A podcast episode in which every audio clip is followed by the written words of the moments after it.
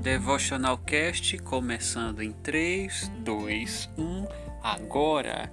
E aí pessoal, beleza? Tudo bem? Ricardo Cruz de volta para apresentar aquele programa que você tanto gosta, né? Devotional Cast, podcast sério voltado para o estudo expositivo e devocional da Palavra de Deus. Nós estamos na série Muito Prazer, Sou Espírito Santo e hoje nós vamos estudar meu dom que quase não entendem, é o dom de línguas. E como eu disse no último programa, no último episódio, não estamos sozinhos. Estamos acompanhados de amigos que também amam estudar a Bíblia de forma expositiva e devocional.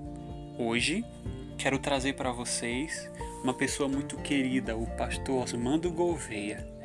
E ele vai estar tá trabalhando conosco esse tema porque ele também gosta de pesquisar e estudar a palavra de Deus.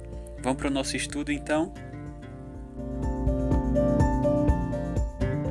Pastor Osmando, gaste conosco um tempinho aí falando um pouquinho do contexto de Atos capítulo 2 e também da ideia do dom de línguas apresentado nele. Olá, querido ouvinte do Devotional Cast.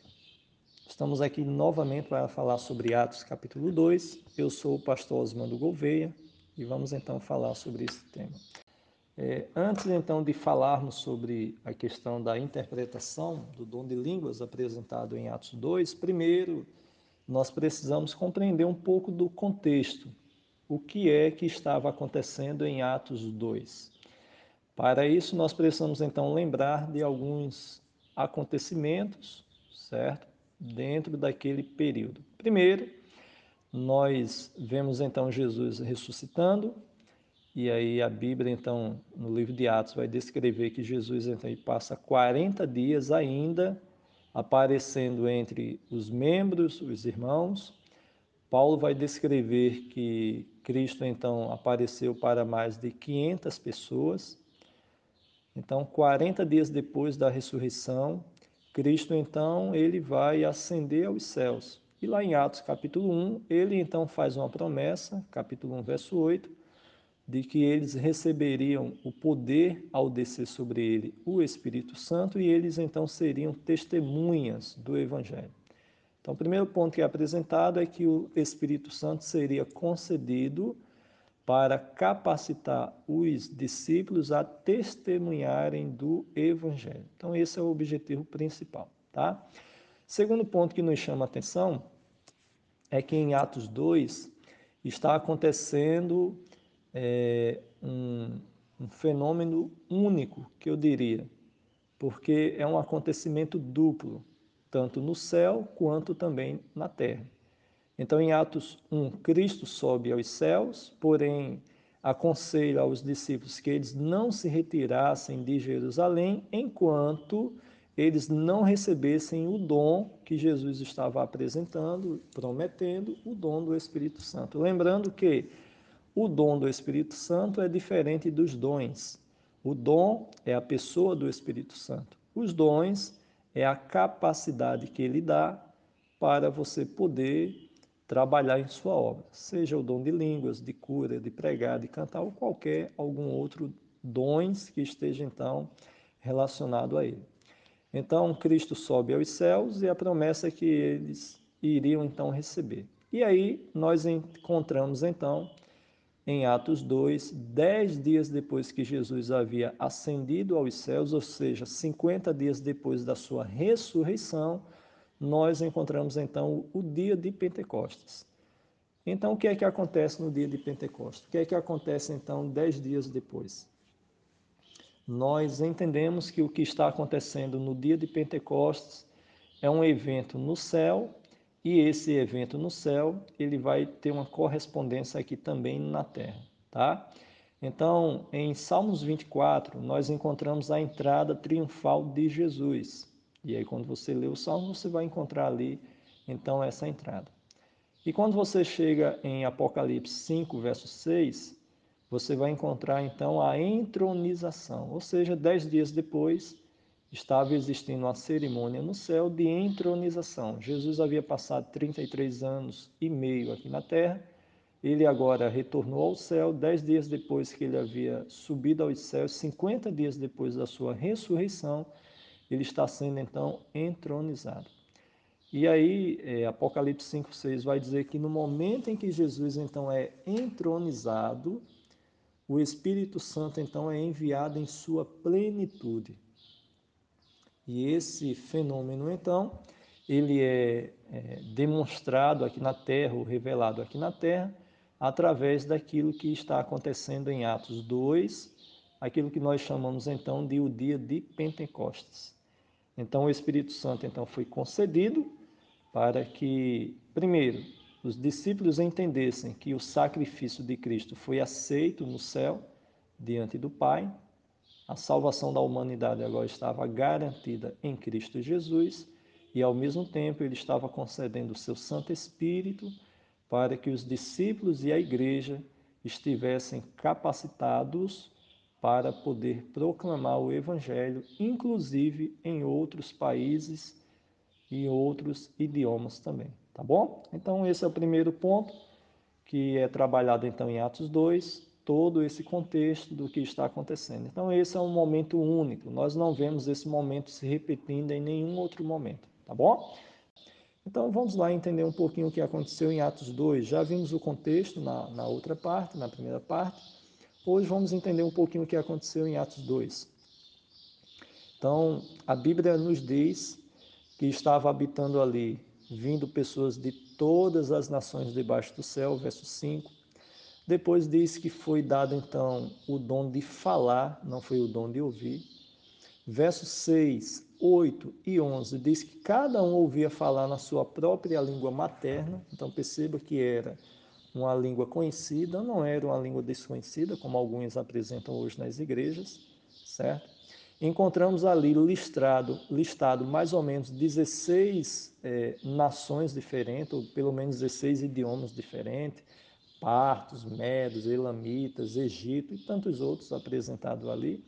E no verso 11 diz que eles ouviram falar as grandezas de Deus, ou seja, o propósito do dom de línguas ali era proclamar o evangelho. E era uma língua conhecida, não uma língua desconhecida.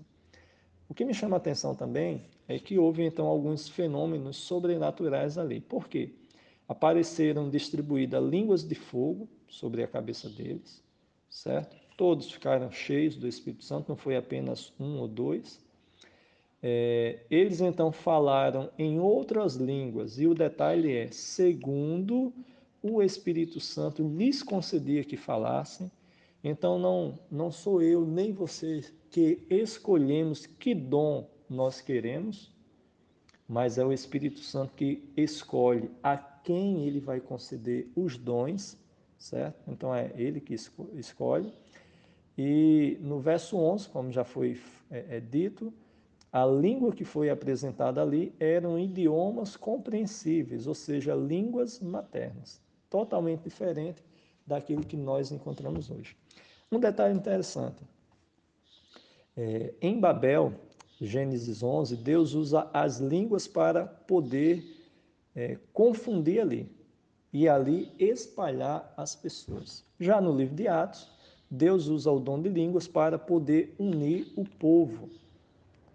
Em Mateus 24, né, 14, o evangelho deve ser pregado a todo mundo. Em Apocalipse 14, verso 6, a grande comissão também é que o evangelho seja pregado a todo mundo.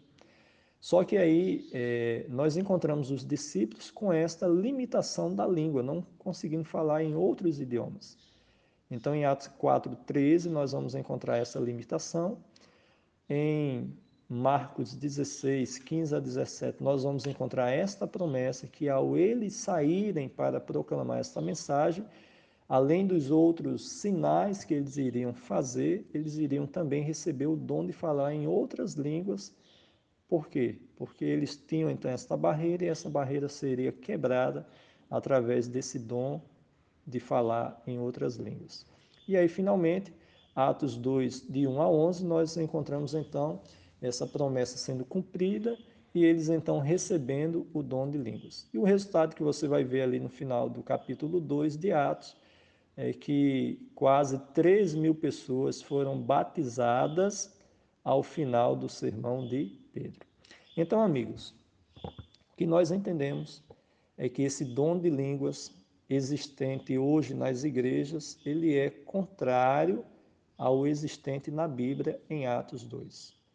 Em Atos 2, o Espírito Santo escolheu a quem concedia. A língua que foi dada era uma língua terrena, uma língua que as pessoas eram compreensíveis, era uma língua materna. Existia um poder, é, uma, uma aparência sobrenatural de fogo sobre a cabeça deles, e hoje nós não vemos isso acontecendo. Então, são dois fenômenos totalmente diferentes. Acredito, pastor Osmando, que Atos 2 ficou devidamente esclarecido. Fale para nós um pouco de 1 Coríntios, especialmente o capítulo 14. Quando nós então vamos para a primeira carta de Coríntios, onde vai se tratar então novamente do dom de línguas, nós encontramos ali algumas curiosidades. A primeira delas é que no capítulo 12, verso 1, 4 e 7, Paulo vai trabalhar explicando um pouco a, a respeito do, do dom, e ele vai dizer que o dom ele é dado, não somos nós que escolhemos. Esse é o primeiro ponto que nos chama atenção. Um outro ponto ainda que nos chama atenção no estudo do dom de línguas em Coríntios é que no capítulo 12, a partir do verso 29, Paulo vai apresentar a lista dos dons. E ele então apresenta o dom de língua em penúltimo lugar. Então, nós não vemos muita ênfase da parte de Paulo em apresentar em primeiro lugar ou dar tanta importância assim a esse dom, certo? Nós vamos ver outras listas ainda que Paulo nem, nem acrescenta o dom de línguas. E o detalhe mais importante assim que, eu, que me chama a atenção em relação ainda ao dom de línguas, né, em, na carta de Paulo aos Coríntios, são dois detalhes. O primeiro deles seria o seguinte: é, quando nós avaliamos, quando nós analisamos a carta de Paulo aos Coríntios, nós encontramos uma palavra que de maneira indireta, mas de maneira bem explícita, né, e nós podemos encontrar, é a repreensão. Então, Paulo ele vai trabalhar uma questão de imoralidade, ele vai trabalhar demandas judiciais, então vai repreender amigo, irmãos ali por causa de algumas brigas que estavam existindo entre eles. Ele vai repreender também por causa de idolatria. Ele vai repreender também por causa de contendas nas reuniões de cultos. Ele vai também repreender por causa da profanação da Santa Ceia. Ele vai repreender por falta de ordem e decência no culto, incluindo a questão do dom de línguas aí no capítulo 14. Ele ainda vai repreender a questão do jugo desigual, quando ele fala ali a respeito do casamento. Ele vai também repreender é, a respeito da tolerância com falsos mestres e falsos profetas, e ele ainda vai também repreender a respeito de impurezas, prostituição e lascívia ainda. Então eu diria que uma, um, uma das palavras, ou um dos pontos que se trata muito é a questão da repreensão entre várias coisas, inclusive até mesmo essa questão da falta de ordem no culto. Então eu não vejo em Coríntios, Paulo então estabelecendo o dom de línguas ou é, colocando isso como algo é, necessário para a ação da igreja. Agora, é bem verdade que quando nós chegamos no, no capítulo então 14, ele vai trabalhar é, verso 2, capítulo 14, verso 2, verso 27 e verso 28. Só que o que ele vai trabalhar é o seguinte: já que é uma é, igreja em uma re região portuária, uma região onde vinha muitas pessoas de outros países, estrangeiros, pessoas que falavam então em outros idiomas. Então, com certeza, existia a necessidade do dom de língua naquela igreja ali, então, tá? para poder estar tá alcançando estas pessoas. Então, o que Paulo ele vai fazer, então, no final ali, é organizar a questão do dom de línguas, tá? Então, ali o verso 27, 28, ele vai trabalhar. Se alguém recebeu o dom de línguas, certo? Então, que fale dois ou, quando muito, três. Então, ele está normatizando. Aí, um outro detalhe que ele vai dar ainda dentro desses versos, é que não seja todos ao mesmo tempo, tá? mas de maneira sucessiva, um após o outro. E um detalhe final que ele ainda vai trabalhar é que deve existir intérprete. Caso não exista, que fique calado. Então, quando nós pegamos esses princípios apresentados por Paulo e se tentarmos então aplicar hoje, biblicamente, se tentarmos aplicar hoje na, nas igrejas, então era para nenhuma igreja que afirmam ter o dom de língua, era para nenhuma igreja, no caso, estarem se utilizando desse dom, tá? Porque o que você vê são várias pessoas ao mesmo tempo falando. Um outro ponto, né? Você não vê essa essa interpretação e ao mesmo tempo você também não vê essa necessidade pelo fato de sermos todos contemporâneos aqui, com a mesma língua portuguesa, né? Português, todos entendem o que um ou outro está falando. Então não há então essa necessidade. Então, amigos, quando nós estudamos então Coríntios 14, o que nós vemos é Paulo repreendendo a igreja por várias coisas que têm acontecido ali, inclusive confusões no culto. E aí o que ele vai fazer então em relação ao dom de língua é normatizá-la em relação a como deve se proceder caso, haja uma necessidade e caso haja também alguém que recebeu ali esse dom. Lembrando né, esses detalhes, dois ou três no máximo, é, de maneira sucessiva, e se não houver intérprete, então fique calado. Então, se, esse deveria ser então o princípio, ou os princípios então que as igrejas hoje que professam ter esse dom e nós não cremos, tá? Porque biblicamente falando, o dom de língua é o dom de falar em outro idioma, totalmente diferente daquilo que nós temos é, visto e ouvido hoje nas igrejas, tá bom? Pastor Osmando, tem sido esclarecedora essas suas explicações a respeito de um assunto tão polêmico como o dom de línguas. Por isso eu vou aproveitar e fazer um combo com duas perguntas. E a primeira é: Seria o dom de línguas obrigatório aos cristãos? Pergunto isso porque algumas denominações religiosas têm batido o martelo dizendo que a marca de uma pessoa cheia do Espírito é o ato de falar em línguas, né? E uma segunda questão é como entender essas manifestações do Espírito Santo nos dias atuais? Me refiro a esse negócio de pular, gritar, e entre outras coisas.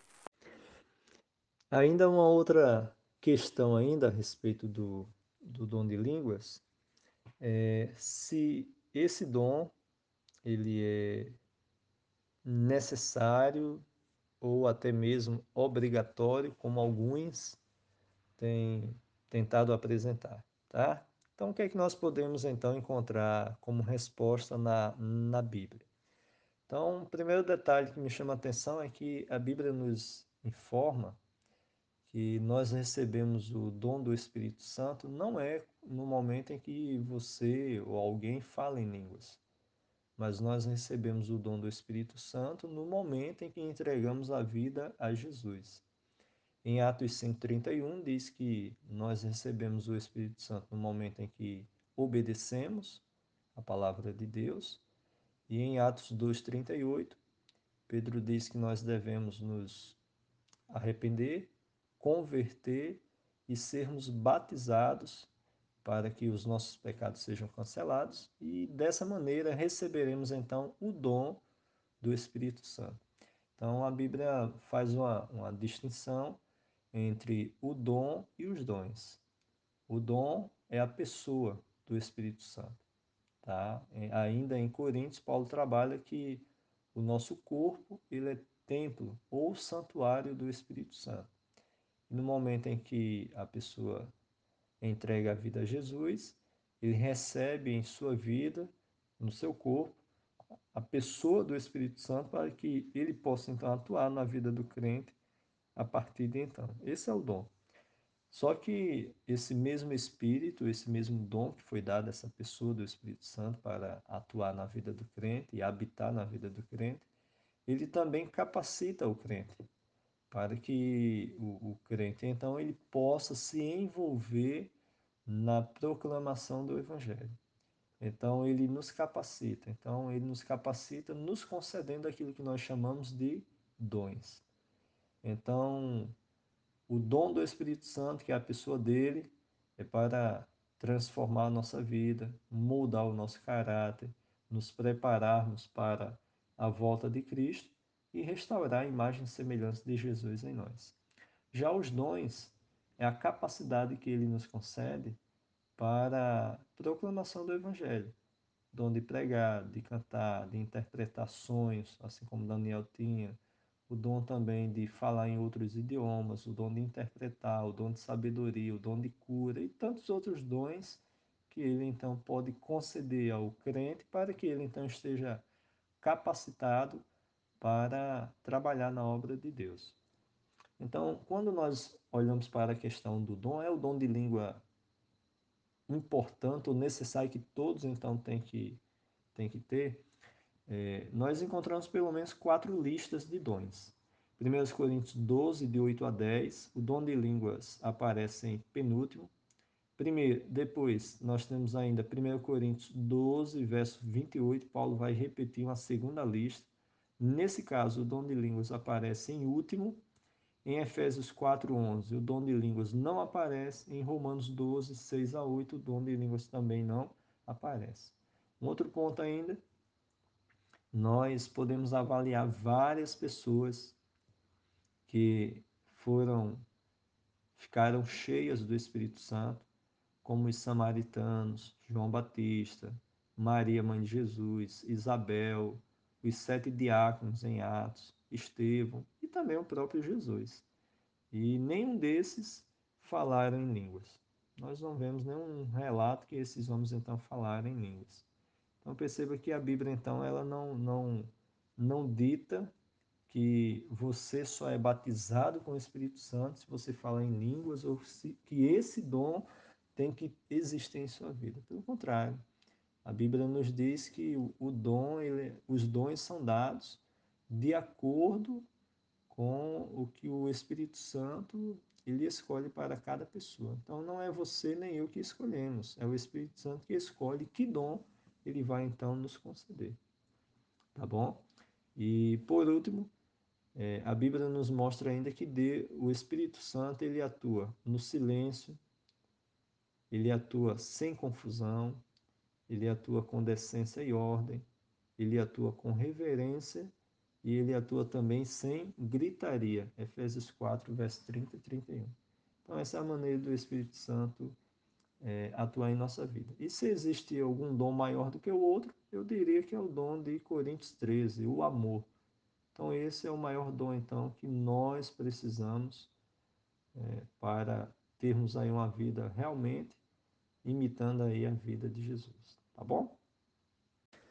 Uma outra pergunta que pode, pode surgir é se o dom de línguas ele vem acompanhado dessas manifestações de gritarias, pulo, se isso é bíblico. Quando nós vamos à Bíblia e olhamos como, por exemplo, Atos 2, que ali é a base, né? ali é o princípio ali do dom de línguas, a manifestação que nós encontramos ali, realmente encontramos algumas manifestações sobrenaturais, e o que nós encontramos ali primeiro é, um som sobrenatural, como se fosse um, um estrondo, tá? um, um vento tempe, tempestuoso. Na verdade, não é um vento, é só o som que aparece ali.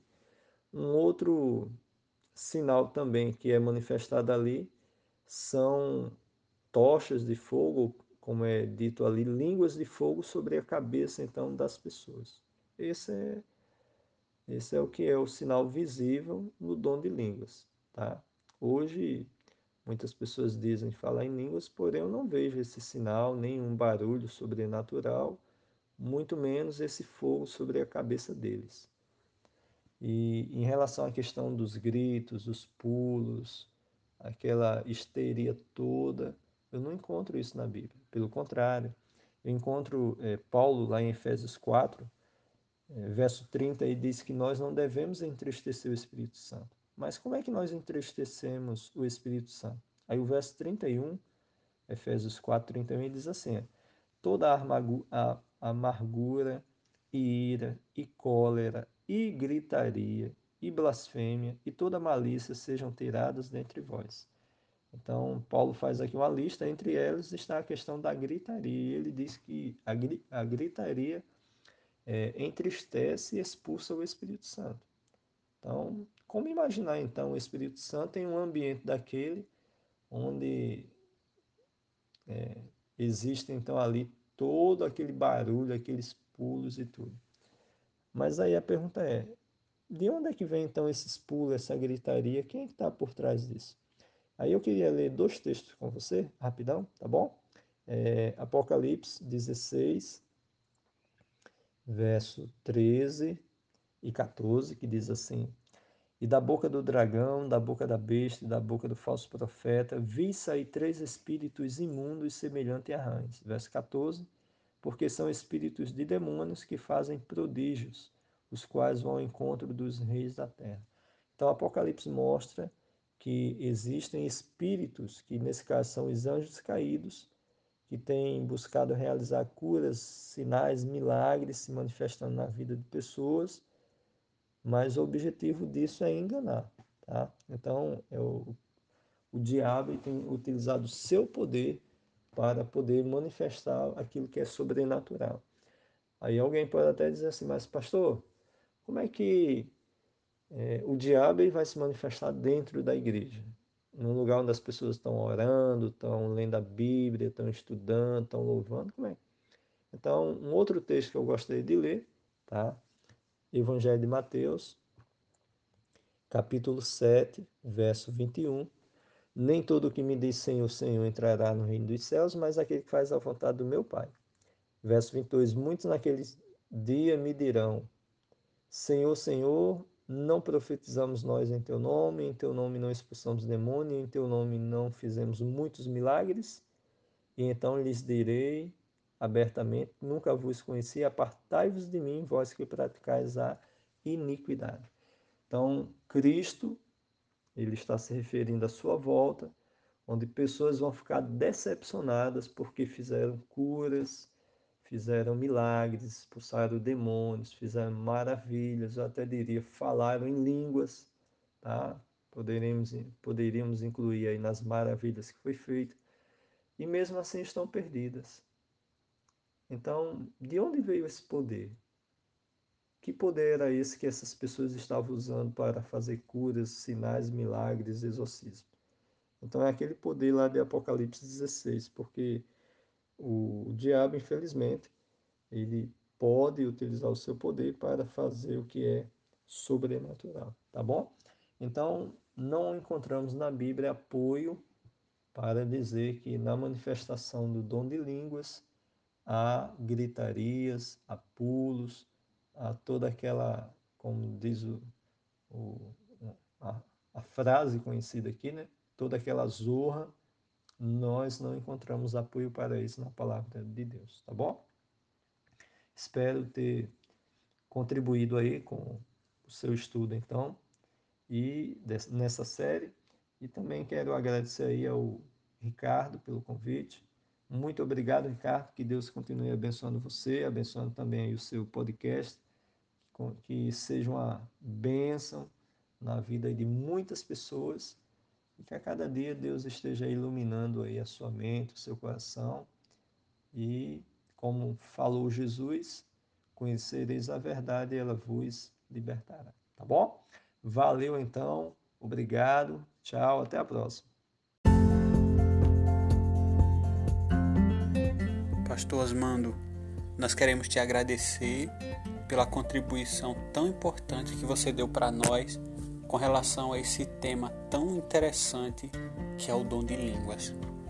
Nós esperamos que esse mesmo Espírito Santo haja na sua vida e na sua família, trazendo para você e para cada um de nós não só a presença, mas o poder dele em, em sua manifestação. Que Deus abençoe sua família, seu distrito, seu trabalho. Em nome de Jesus, amém. Queridos, no nosso próximo tema, nós vamos trabalhar as chuvas do Espírito. E aí eu convidei um amigo muito especial chamado é Newton Filho. Ele vai estar com a gente estudando sobre esse tema tão importante também. Devotional Cast terminando em 3, 2, 1.